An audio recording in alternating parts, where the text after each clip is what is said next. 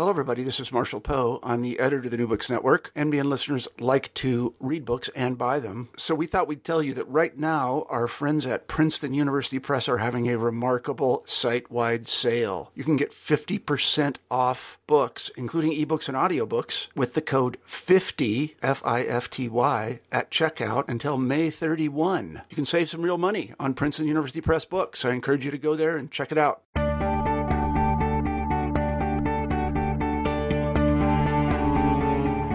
Hello and welcome to New Books in Psychoanalysis. My name is Tracy Morgan, your host, and today we will be speaking with Christopher Bollas about his most recent publication, When the Sun Bursts The Enigma of Schizophrenia, published by Yale University Press in 2015. We're pleased to have Christopher Bollas uh, return to New Books in Psychoanalysis to discuss with us uh, this publication. For those of you who don't know who Christopher Bollas is, he is a psychoanalyst trained at the Institute of Psychoanalysis in London, and he's also a psychotherapist where he trained at um, University of Buffalo and Tavistock Clinic. He grew up in California. He graduated in history from UC Berkeley received an MSW at Smith College, a PhD in English literature at the University of Buffalo. He was the first honorary consultant at the London Clinic of Psychoanalysis. He was director of education at the Austin Riggs Center, professor of English at the University of Massachusetts, and professor of psychoanalysis at the University of Rome for about 20 years. He's lived most of his life in London with a few stints in the United States. He's uh, has dual citizenship and is uh, married to uh, an architect and um, Together, they have three children. To add a little bit more to flesh out that bio, um, Christopher Bollas has published, I believe, 14 books in psychoanalytic uh, theory and practice. He's a really prolific writer in the field and a unique figure in that uh, no matter how you've trained as an analyst, I think I can say this unequivocally, you know his work. The contemporary Freudians know his work. The Kleinians know his work. The relational school knows his work. The moderns know his work. Everyone knows his work. Um, and that's a rare figure in our field with a live person that everyone, by and large, uh, has spent some time uh, with his ideas. So we're very pleased to have him with us. And without further ado, uh, we'll move uh, straight away to the interview. We're going to be speaking today um, with Christopher Bollas about his most recent publication, uh, When the Sun Bursts The Enigma of Schizophrenia. This, this book does many things and it functions on many levels. Um, it gives a lot of technical ideas. It sort of has a, a really a reconceptualization of uh, metapsychology and schizophrenic, thinking about schizophrenia and metapsychology. But it also tells us about the arc of your your work as a clinician. And so you do begin with yourself in this book. We meet you as uh, a young man at, at Berkeley studying. And um, you begin um, to work with psychotic and autistic children. That's my impression while you're a young man in California. So I wanted you to situate for the listener, presuming that there are listeners who, who don't know the history of your work with uh, psychosis, with schizophrenia. Tell us about your intellectual and institutional history regarding schizophrenia. My institutional introduction to schizophrenia was in 1967 at the East Bay Activity Center in Oakland, California, where I worked uh, at a residential day center for autistic, schizophrenic, and other kinds of kids. That's where it started in, a, in an institutional sense. I didn't have a particular interest in the topic, not nominally so at the time. I was working when I did my degree in history at Berkeley on the psychology of uh, 16th century New England Puritans. So I read a lot of their diaries, Michael Wigglesworth's diary, and other people called Mather, and I was very interested in their hallucinatory experiences and went from there to uh, Roheim's book, Magic and Schizophrenia, and other books that I could read that were seemed related to uh, understanding more psychotic processes. I also had the good fortune to study with Alan Dundes, who was a brilliant uh, anthropologist who was psychoanalytically orientated. He, in fact, edited some of Roheim's work later on. And so there were a group of people in, at Berkeley in those days who were interested in psychoanalysis. So I had some intellectual interest in this topic. I, in fact, was one of the well, I was the only undergraduate student in Frederick Crews's graduate seminar. yeah, and I say without any shame at all that um, I, I, think he's a wonderful guy. I like him. He's a brilliant man. I'm very fond of him, mm-hmm. and um, I don't agree with him, but in a, in a way, and I don't wish to get too personally about this because mm-hmm. Fred's not in the room. No, I think he's taken a very particular position vis-a-vis psychoanalysis that makes him comfortable. It's easy enough to take the position he's taken, uh, and he basically bailed. Um, I understand that different people, for different reasons, have had enough of psychoanalysis, and he had enough of it, and so he went his own. I then went on the in the other direction. I went working with the children. Then I went to the University of Buffalo to do graduate uh, degree in English literature, and I taught a course on contemporary American Fiction and Madness, and I was oversubscribed. There were too many students, and there were three or four of them who were schizophrenics, and they were there. They were obviously in great pain, and I just, after meeting with them, walked across the lawn, the, the grounds from the Department of English to the Department of, of, of Health Services, and walked up to the secretary and said, "Is is the clinical director here?" And she said, "Well, as a matter of fact, he is." And I said, Would you mind terribly if I could just meet with him? And um, he agreed to provide me with a training in psychotherapy with, with students. And um, basically, the, the gist was if it was successful, then it would be, we could, we could keep going. And we, we created a program for people training in the humanities um, in at the University of Buffalo in the late 60s and early 70s. Uh, and some of those folks I saw were psychotic. So that's kind of how it evolved in, in that respect. And then, you know, trained in psychoanalysis in England, um, where, you know, it was common for all of us, candidates and young analysts, to work with psychotic patients. They had a completely different view of psychosis in Great Britain than the one that prevailed, certainly in ego psychology and, and other schools of psychoanalysis in the United States at the time. In the book, we encounter, I was I was struck by your original training in history um, as an undergraduate uh, because history plays an extraordinarily prominent role in this text, and I think it plays a profound role in your particular thinking about schizophrenia, in which I think you you argue that the loss of the capacity to historicize is perhaps central to the development of a schizophrenic mode. I have a quote here When a breakdown occurs, the self loses the function of historicity. You were initially trained as an historian, and yet you found history to not be as challenging as literary studies. You reveal that in the book as well. And yet your clinical work clearly, and particularly in this book, um, I, I, found you much more of a literary uh, a, a psychoanalyst in almost all of your other publications, but this one, your interest in history uh, comes to the fore. You tell us that we return these patients to their historical selves, and you recommend things like that we take a history, which I was struck. Does anyone take a history with a schizophrenic patient anymore? Is that even something that is is encouraged? Um, you describe working in the in the program in the East Bay um, with the psychotic and autistic kids, and that at the end of the day, you all would create kind of the day's history. You write a chapter on history, a nation's madness, which is a interesting look at Hofstadter and um, and also the transformation of American culture um, and, the, and the breakdown in the '60s. And yet, I found myself thinking about what's the status of history uh, in psychoanalysis currently. History as ameliorative, about the status of the patient's genetic history. So, what's your sense of of history, small h, really not a capital H, but a small h, within psychoanalysis contemporarily?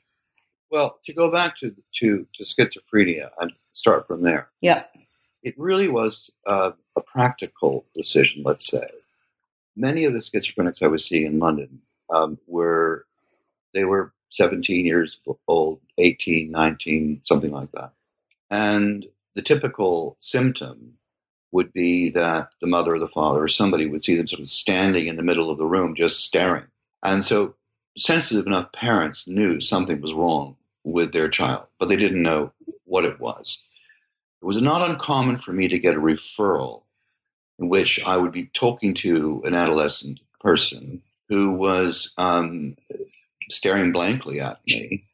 And rather than to go for feelings or ask any abstract questions, I decided to go to the quotidian. So I would say something like, um, let me see now, you you come from what part of London is it again? Do you come from uh, Brixton? Is that it?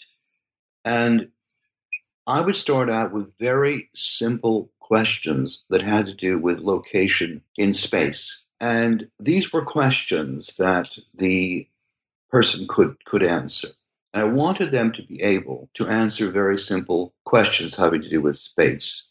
Once I got that established, and I mean that could take um, that could take a long time.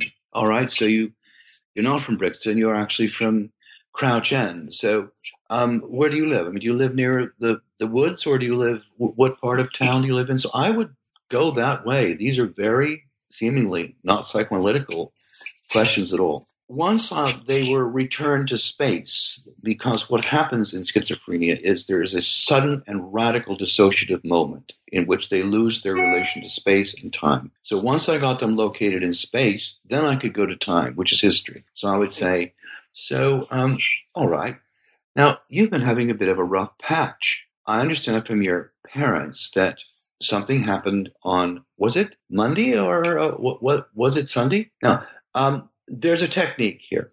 The parents yeah. might have said to me it was Sunday, but I wanted the, the patient to tell me when it happened. I wanted the patient to rediscover that time was itself important.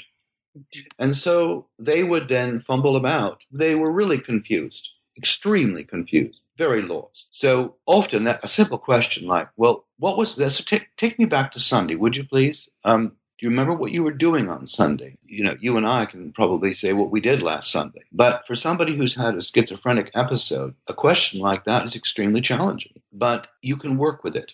Mm-hmm. So by then getting back to the day itself and then working back and feeling your way through the events you then get to the moment, to the onset of the psychotic episode.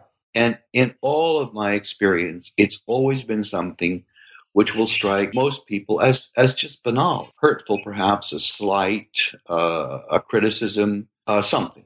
Mm-hmm. By going back into history, of course, as you go back to the event and they describe it, you get from their descriptions embedded but unexpressed affect and so it's at that moment that the analyst can say, oh my God, um, he said what? He said that you were um, an oaf, oh, an elephant? Yes. My God, that's terrible. I mean, that, that's devastating. And you were in a room with your friends and others, and, and this chap said that to you? Now, the point there is to evoke the affect that has not been experienced, but has been split off through dissociation uh, and again, this is history. You're going back into time mm-hmm. and you're just digging around there, trying to find out what actually happened. Now, this may seem incredibly simple that for a schizophrenic, he or she has lost both spatial and temporal locality. They're lost. They've lost themselves in space and time. So when I write about how one can reverse the schizophrenic process, if you can get to the event that set this off. If the affect embedded in that can be released, if you can talk it through, it's not simply the yield of information per se that's so efficacious, although it is it is important, but the functional accomplishment here, which is the rediscovery of time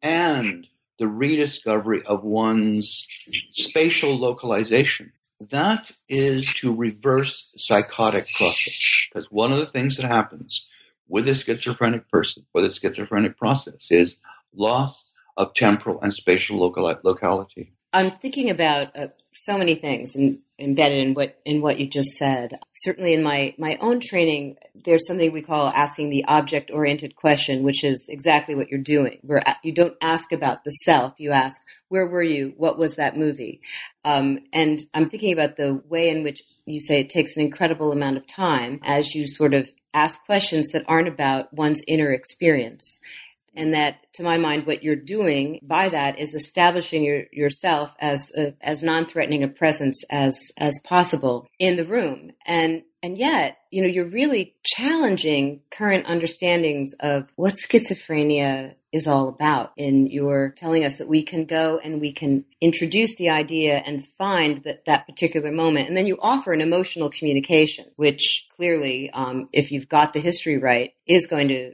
resonate with the patient and I would imagine yield more speech.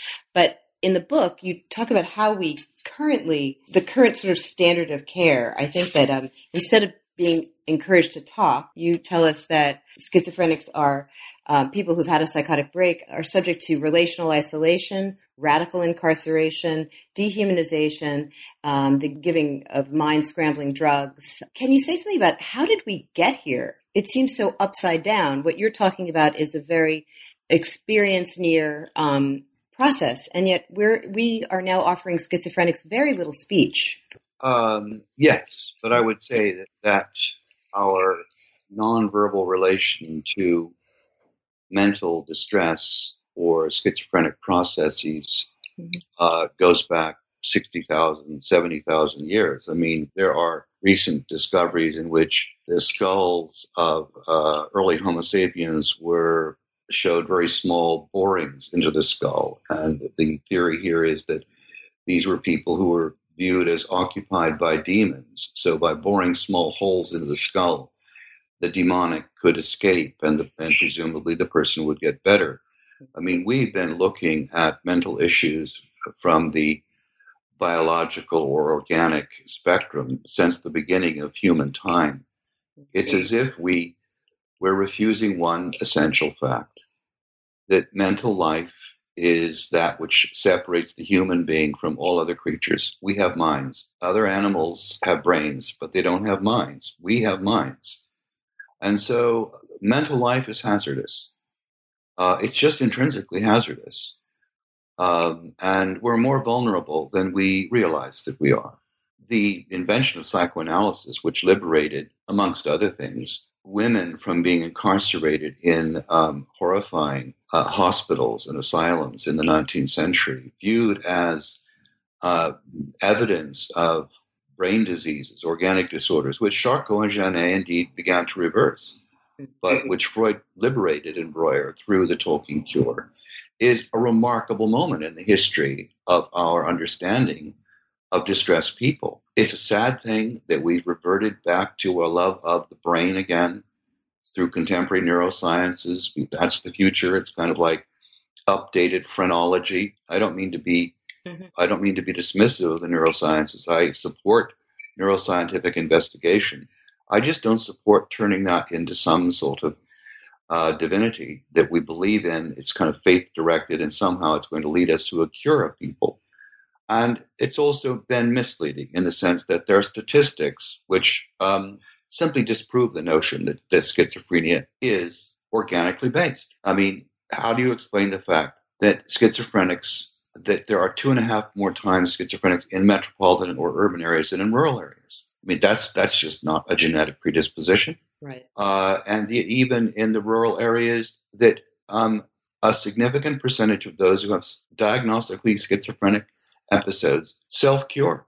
Mm-hmm. They get better without any treatment. Right. If you look at the government of Finland, which has devoted more than any other government that I know of to the study of schizophrenia, they, they, they find that approximately 80% of the schizophrenics treated in Finland reverse the schizophrenic process without the use of medication. But I think North America is a sad story, really, of a turn in the post war years towards psychotropic medication, but over medication of many kinds, uh, to give to Americans as economically uh, cost efficient, meant to be convenient solutions to both medical problems and psychological problems. I mean, we could spend a long time discussing that one, but um, it's a sad, sad story. Um, and I don't know when we're going to come out of this. One of the powerful um, arguments that is uh, buttresses the uh, the entire book, I think, has to do with um, an attempt at a uh,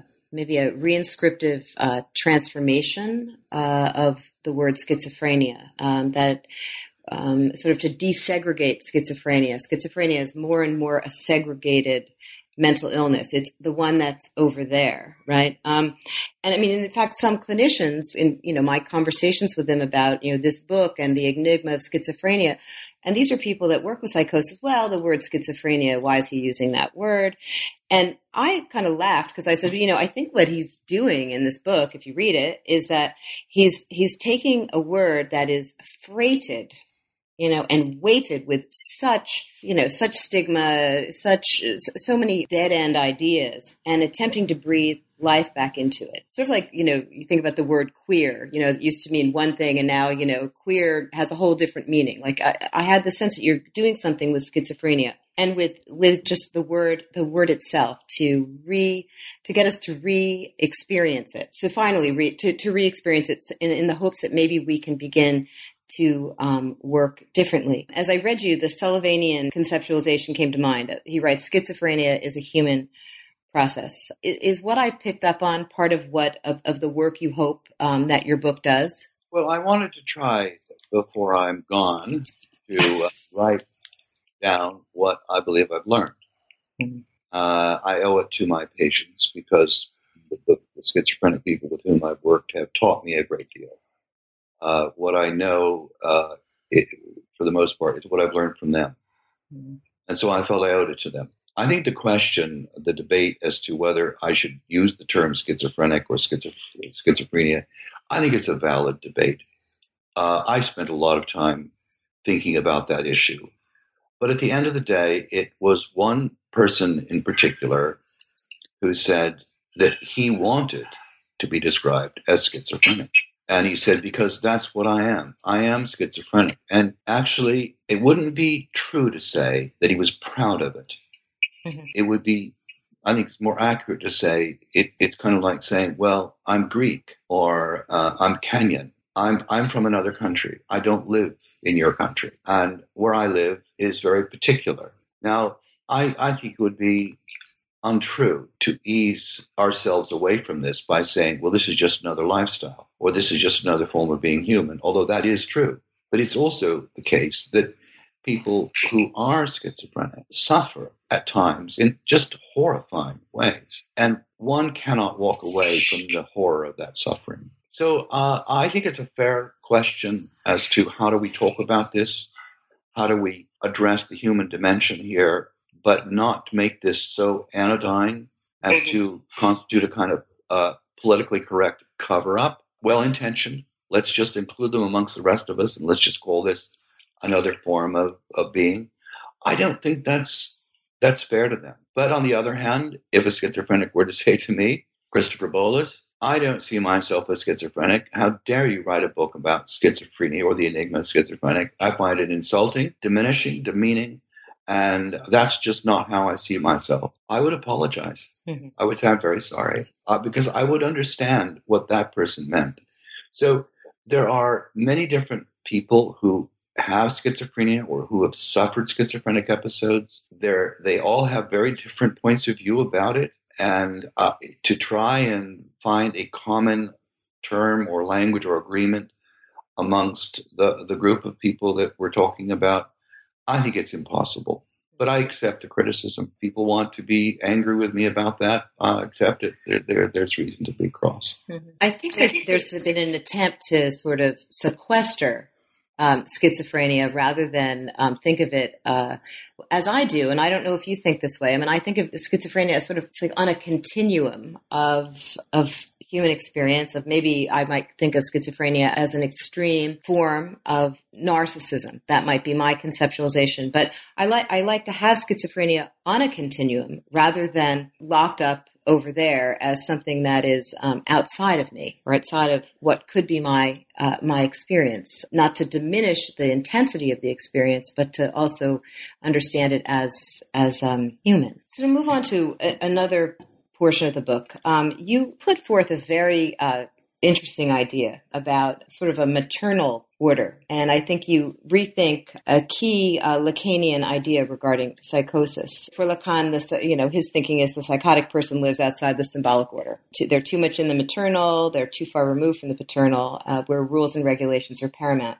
But in your thinking, um, the schizophrenic lives too far away and too much, perhaps, outside of the maternal order. You have a beautiful uh, quote from Blanchot about uh, what the schizophrenic can no longer hear. And this is the Blanchot quote the unspeaking speech that is the soft human murmuring in us and around us. So I wanted to get you to, to talk about how you differ, where you do differ from Lacan in your understanding of, of schizophrenia. Well, schizophrenia is a process.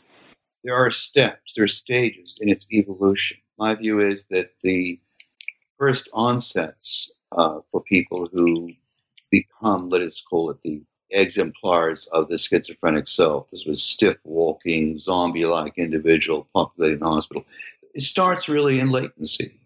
They're al- almost always around ages six, seven, or eight. Something shocks the self. Then in adolescence, there are aftershocks or other events which lead to radical dissociations and so on and so forth. And then come the medications which transform a very distressed self into a, an individual whose cognitive functioning may be impressive. That is, they can read a newspaper or they can perform actions, but whose psychic life has basically been numbed for the rest of their existence. So there's a whole sequence here. Sequentially, it's my experience that in their latency, they're escaping from the maternal order through the symbolic order. They're usually very precocious people.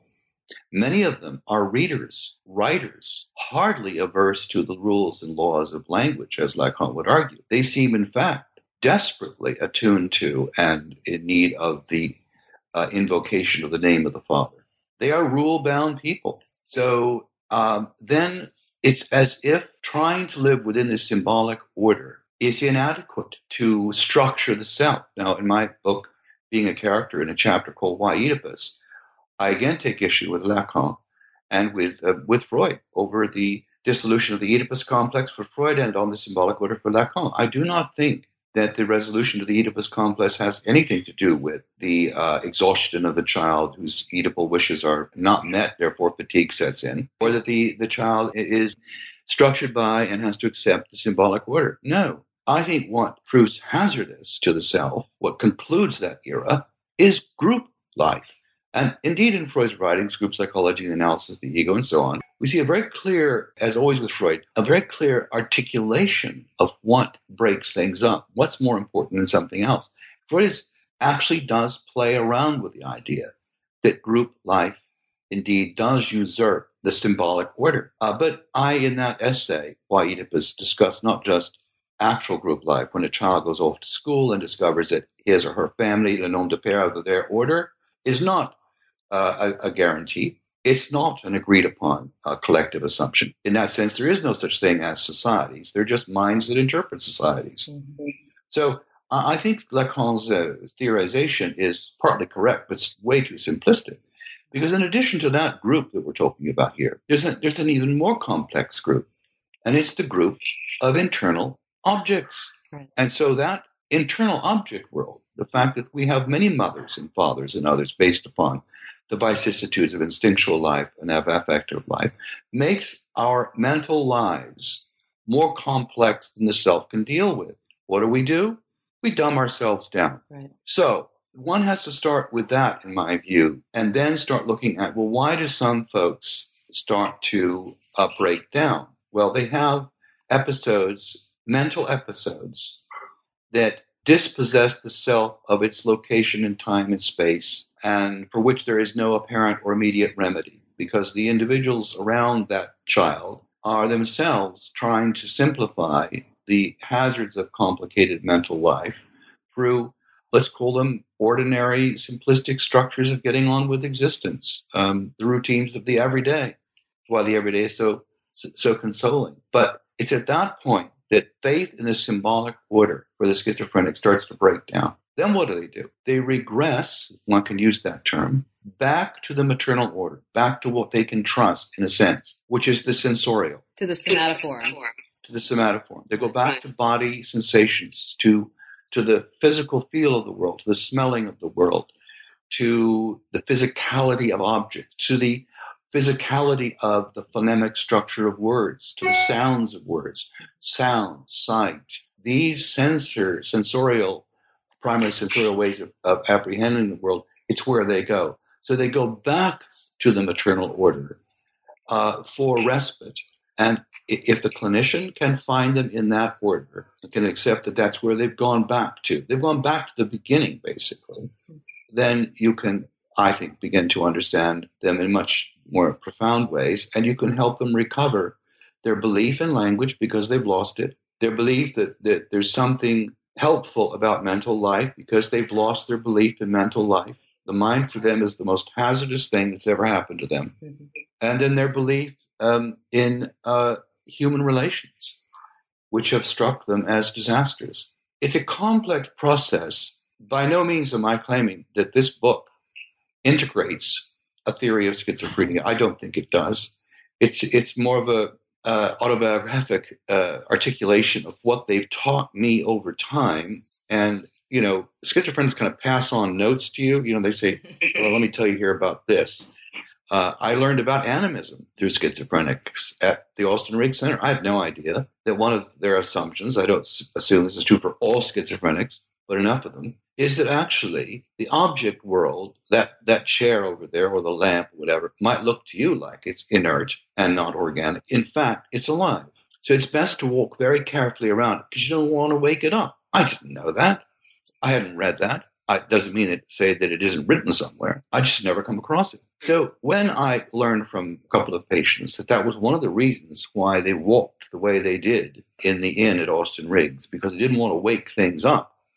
It made sense to me. You have a very complex metapsychology, I would argue, from you know your many many years of thinking and writing. Um, and you have a chapter in this book called "Hiding the Mind." And in that chapter, I would argue that you you give us a, an archive of terms um, that you use to think about schizophrenic functioning, or I was thinking schizophrenic defenses. That was what came to my mm. mind. And many of them struck me as very new. Uh, schizophrenic, I'm going to name some of them schizophrenic business, psychotic empathy, the schizophrenic gaze, psychic disinhabitation, schizophrenic fetish, schizophrenic reversibility, metasexuality. I wanted to ask you, how do you see these terms that I, you know, are uniquely yours, um, fitting within um, what more of us are coming to think of as a Bollasian uh, metapsychology? Can you can you situate them for us within your larger um, oeuvre? Well, the whole idea that it, I find horrifying, Bollasian psychology. I mean, oh come on. Uh, no, I'm. I, I, we're looking at words like metasexuality or uh, psychic disinhabitation. Mm-hmm. These are ways I've worded something that I think psychoanalysts have seen for decades. They've just used different words. So I don't think I'm seeing anything that other folks have not seen. I've just put it in different language. Mm-hmm. So uh, at the at the end of the book, there's an annotated bibliography, which um, where I didn't do any reading for this book. There are reasons for that. I, I did the reading after it was finished because I felt I owed it to my colleagues to find out, well, who'd written about this. And it was a revelation. It was wonderful. Uh, there's some great books uh, and by contemporary authors on schizophrenia, which actually make the same argument I, I'm making. David Garfield in Chicago, for example, uh, he makes this argument, and his writing is wonderful. There are a lot of people like this. Um, I accept that my quote unquote metapsychology is complicated because I tend to be an essayist. I never sat down and put all my different theories together in one place. It so happens that someone called Sarah Nettleton is mm-hmm. is publishing a book, or Routledge is publishing a book this year, 2016, called um, "The Metapsychology of Christopher Bollas: An Introduction." And I've taken her class, full disclosure. So you know, I mean, she's terrific. Um, I look forward to talking to her about her book. Okay, I, right. Uh, well, I've read her manuscript, and it I must say it's helpful because I can see where she's able to explain things or put ideas of mine next to one another um, or link them in ways that I never attempted to do. This book is a plea, if anything, for each one of us, every analyst, to write about his or her clinical work with challenging people, whether they're schizophrenics, whether they're manic depressive people, whether they're pedophiles, um, whether they're terrorists. I think we need to write about our experience. We shouldn't be afraid of the inevitable um, criticism that we lack evidence. Mm-hmm. What's, what's your evidence for this? Well, we can't produce the evidence for obvious reasons. It would violate confidentiality. We can't do it. But that doesn't mean that we shouldn't write. So I know, or I knew when I wrote this book, I was going out on a limb. I knew it was going to, or could evoke, very negative uh, reaction from differing communities of people for differing reasons, and some of them, no doubt, quite valid. Why should anyone believe this book? I mean, I'm not asking for faith based readers. Why should anyone be a faith based reader? It's ridiculous. Uh, I have written what I believe I've learned. I could be wrong. And anyone reading anything by anyone, in my view, should have a healthy skepticism about the credibility of anyone's personal findings. And that's all this book is. But for me to have kept quiet, to just said, oh, well, don't do it because this is just what you think you know, would mean that I would have just walked away from all those wonderful people I've worked with, and frankly, I love, and have said, okay, you taught me a great deal, but tant pis. I don't want to take the flack. Uh, sorry, but um, I'm not a scientist. I can't prove this. And um, that's it. They taught me so much and they made me a better person. I owe them. And that's why I wrote this book. I know that you um, published an excerpt from the book, uh, which many listeners may have may have had the opportunity to read in the New York Times in their uh, blog or in a section called "The Couch." And there were uh, there was an outpouring um, in response. Do you care to talk about that? About what what the criticisms um, have been of uh, of your thinking regarding schizophrenia? Well, I was forewarned by the editors of the Times, of the New York Times, don't read the blogs. well, I'm sorry, but if you've written something, you're, you're you know, even say you don't read them or you're not going to read them, you read them. It's a tough crowd. yeah, some of the criticisms I thought were quite good. They were quite legitimate. Other criticisms were just very strange. But the ones that I found most odd, and also the American Psychoanalytic Association has a, a website or something uh, uh, where this the article was put on their site, and these were psychoanalysts speaking now and drawing, making assumptions which were just astonishing. For example, I wrote about a patient who uh, lives on an island in Norway, and one contributor said that, well, fortunately, I've never been in the same room with this woman because uh, if I had been in the same room with her, my life would have been in effect at risk because she was so disturbed.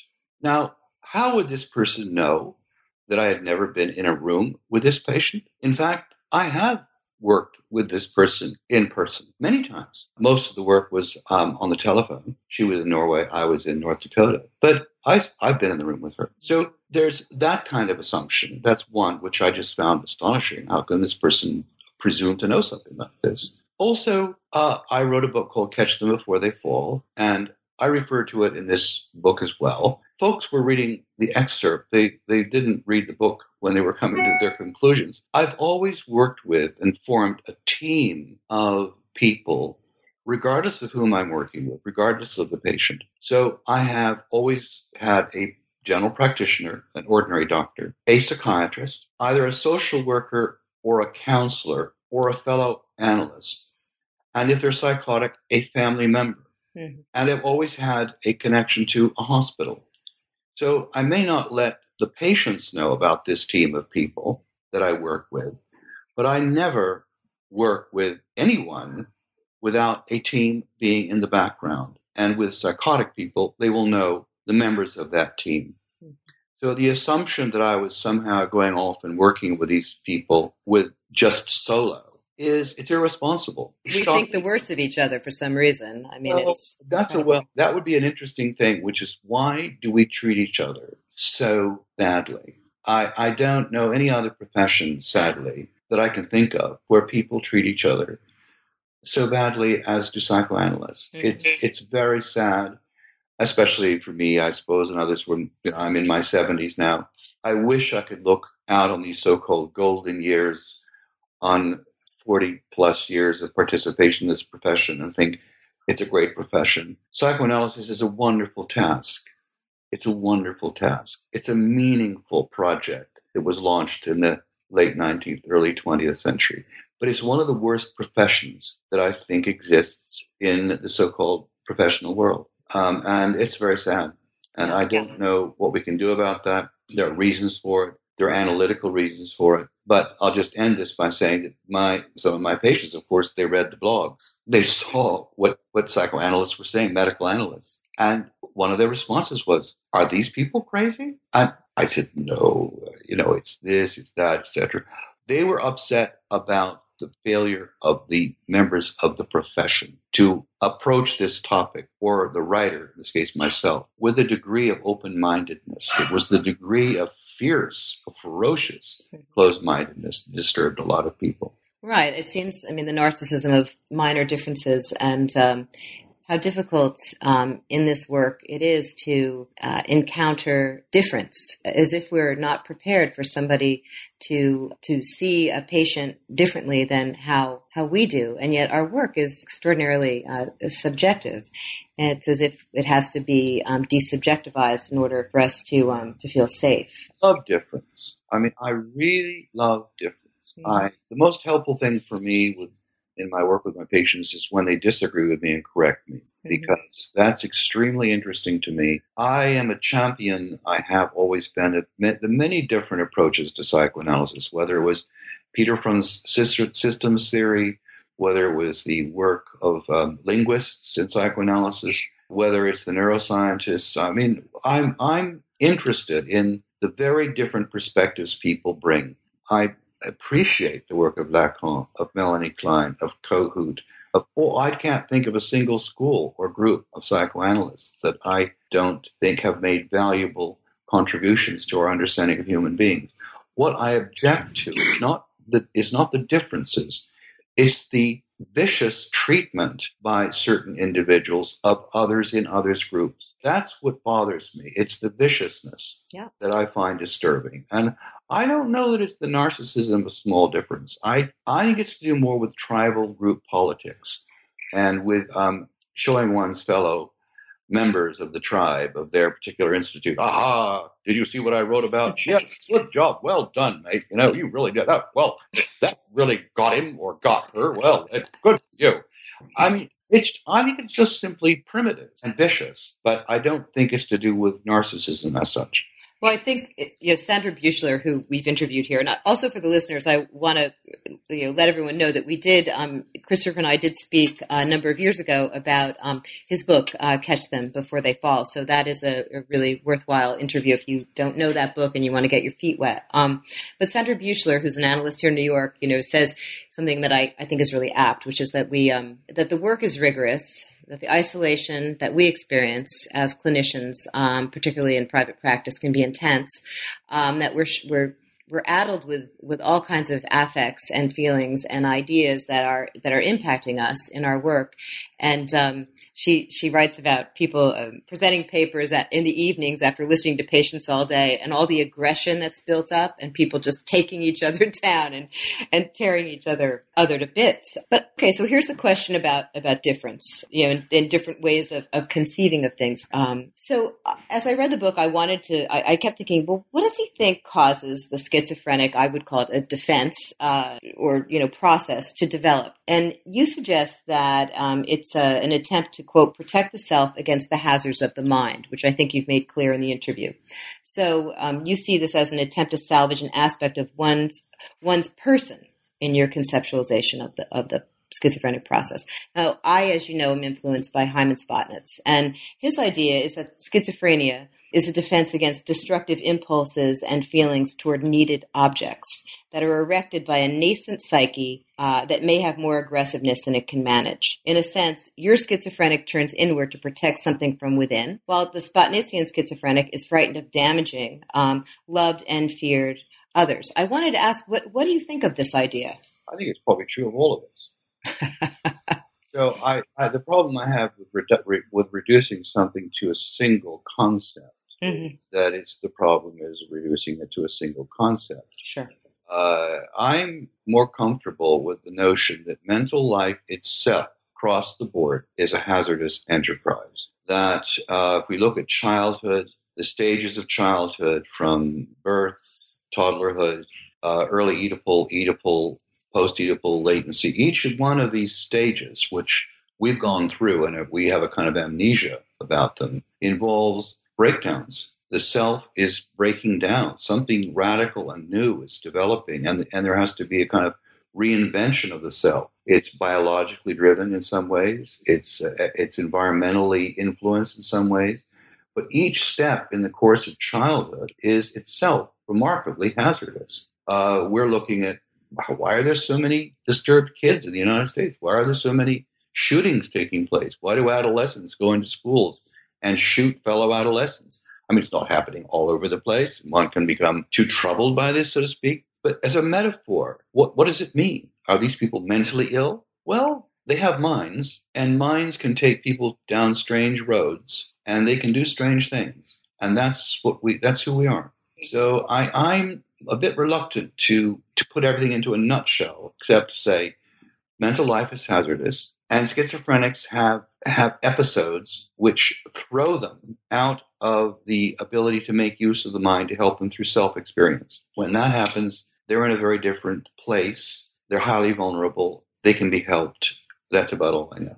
Mm-hmm. You, you, just touched on um, question I wanted to ask you regarding violence, because you know it's it's on everyone's mind, right? The violence um, that you know every day, you know, you're sort of inundated with it. And, and in the book, you you write about sort of the loss of uh, for the schizophrenic, the loss of illusions. And you write very beautifully about this, the loss of the illusion of, of, you know, as if we all walk around as if, you know, the sun will be shining tomorrow and tomorrow's a new day and, and, you know, and, and, and things will go on and there's some notion of progress. And I think you have, you, you describe this part of the schizophrenic experience as the loss of illusions. And so now, you know, we're we're sort of less and less able at this moment, I would say, to um to dumb down and say, oh, we're not capable of we're capable of, of acts of, of extreme violence, and they seem um, more um, more frequent. Um, what's how, how do we as psychoanalysts begin to to weigh in and say something, if there is something that we can say about what what impact will the loss of these illusions have upon us as a society? Do you have thoughts about that? I think we need we need to feel safe, and uh, we need our children to feel safe. We want them to feel that it's a good world. They're safe. They don't need to worry. So uh, stories of Father Christmas or Easter bunnies and and tales like that, and um, are illusions that presumably help them through the transitions we were discussing earlier, the hazards of being a child, going from one stage to the next. Those illusions, the illusion of safety are complex. If we didn't have them, I don't know that we could function. They they exist throughout our lifespan. Take, for example, the major religions, whether one is a, a theist or not a theist. Um, one has to respect that if you find life on Earth simply too hazardous, too complicated, then belief that there's a parallel process, that there's a spiritual life, another place one can be, another world where one can relate to other beings, including to God or Allah uh, or Yahweh. Uh, I understand entirely why individuals would turn towards um, that so-called fundamentalism. Uh, actually, that's not fundamentalism; that's religion. In order to live within the illusion of being protected, of feeling that one's life will be okay, even if it's existentially horrifying that one is still living a meaningful life. One is not simply rubbish on some heap, whether it's the Roman Empire that's throwing one away or whether it's some other uh, large group that's getting rid of individuals for their for their positions. So hmm. we we need those we need those illusions and we live by them. I think North Americans, and I mentioned Hofstadter in the book, because of where we come from, because of the genesis of the, the Puritan need for radical innocence, we have a very low tolerance for self examination that leads us to look at the parts of our own personalities, that is, as a nation, that are extremely aggressive and very violent. We much prefer to project it and see it in other countries and nations. We're not hallucinating. I mean, there are radical and violent groups out there for sure, but uh, one doesn't have to be a Kleinian, although it wouldn't help people to do a Kleinian training, in my view. One doesn't have to be a Kleinian to know that projective identifications only work if you're accurate. You've got to be able to project that part of yourself that's violent or whatever into another object that is violent. Otherwise, it won't work. Mm-hmm. So Americans are, I think, b- moving away from a world of protective illusions to a universe now that's increasingly delusional. Right. Uh, and that is very concerning because if you move from a, the protection of illusion to the so called protections of delusion, that compromises mental capabilities. You need to be able to think. Uh, and going back to history, um, if we want to look at a group like ISIS or ISIL or whatever we want to call them, we know we have to go back into recent history to understand where these um, extremely violent people have come from. And, you know, maybe it may seem, oh, well, that's the past. I mean, uh, uh, let history be the judge. We, we, we've got to survive. And indeed, we do have to survive. But one way to survive as well is to understand where these people come from. To say they're evil or monstrous, etc., might be true in some ways, but it's to fail in our job, our responsibility as thoughtful, thinking beings. Because if we're unable to think, if we just rely upon projective identification, we're innocent, they're evil, how do we destroy evil? We basically give up our mental life. Right. And and ironically, those people, if they do want to destroy us, they'll win. That's how they'll win. They'll turn us into idiots. You know? So uh, why would one want to concede that to them? I have my head in my hands. Yeah. I appreciate your uh, spelling that out for us, helping us to think about it, because I think uh, we need help to think. I have to bring this interview to a close. So happy to have you here with us and um, to talk about so many important things that your your book touches upon. So um, I thank you uh, again for taking the time to talk to us at New Books in Psychoanalysis, for giving the listeners more to chew on. And uh, we always encourage the listeners, to, if you are having a response to this interview, um, the web page is for New Books in Psychoanalysis is a place where you can write and articulate um, what what comes to mind um, as as we try to think together about things that are are hard to think about. And perhaps uh, you know Christopher may take a look uh, as he did last time, and uh, people are writing in. He may may or may not. We haven't discussed this in advance, but he is always welcome to um, to respond. Uh, any final anything, Christopher, that you you felt uh, we didn't say or you didn't get to put into words here? No, other than thank you very much. My apologies to those people whom I've inadvertently offended. On that note, um, I will be back on the air shortly with Orna Ophir's book on the history of the treatment of psychosis in uh, United States in the post-war period. It will be an interesting follow-up to this uh, this interview. So, till then, this is Tracy Morgan saying bye bye.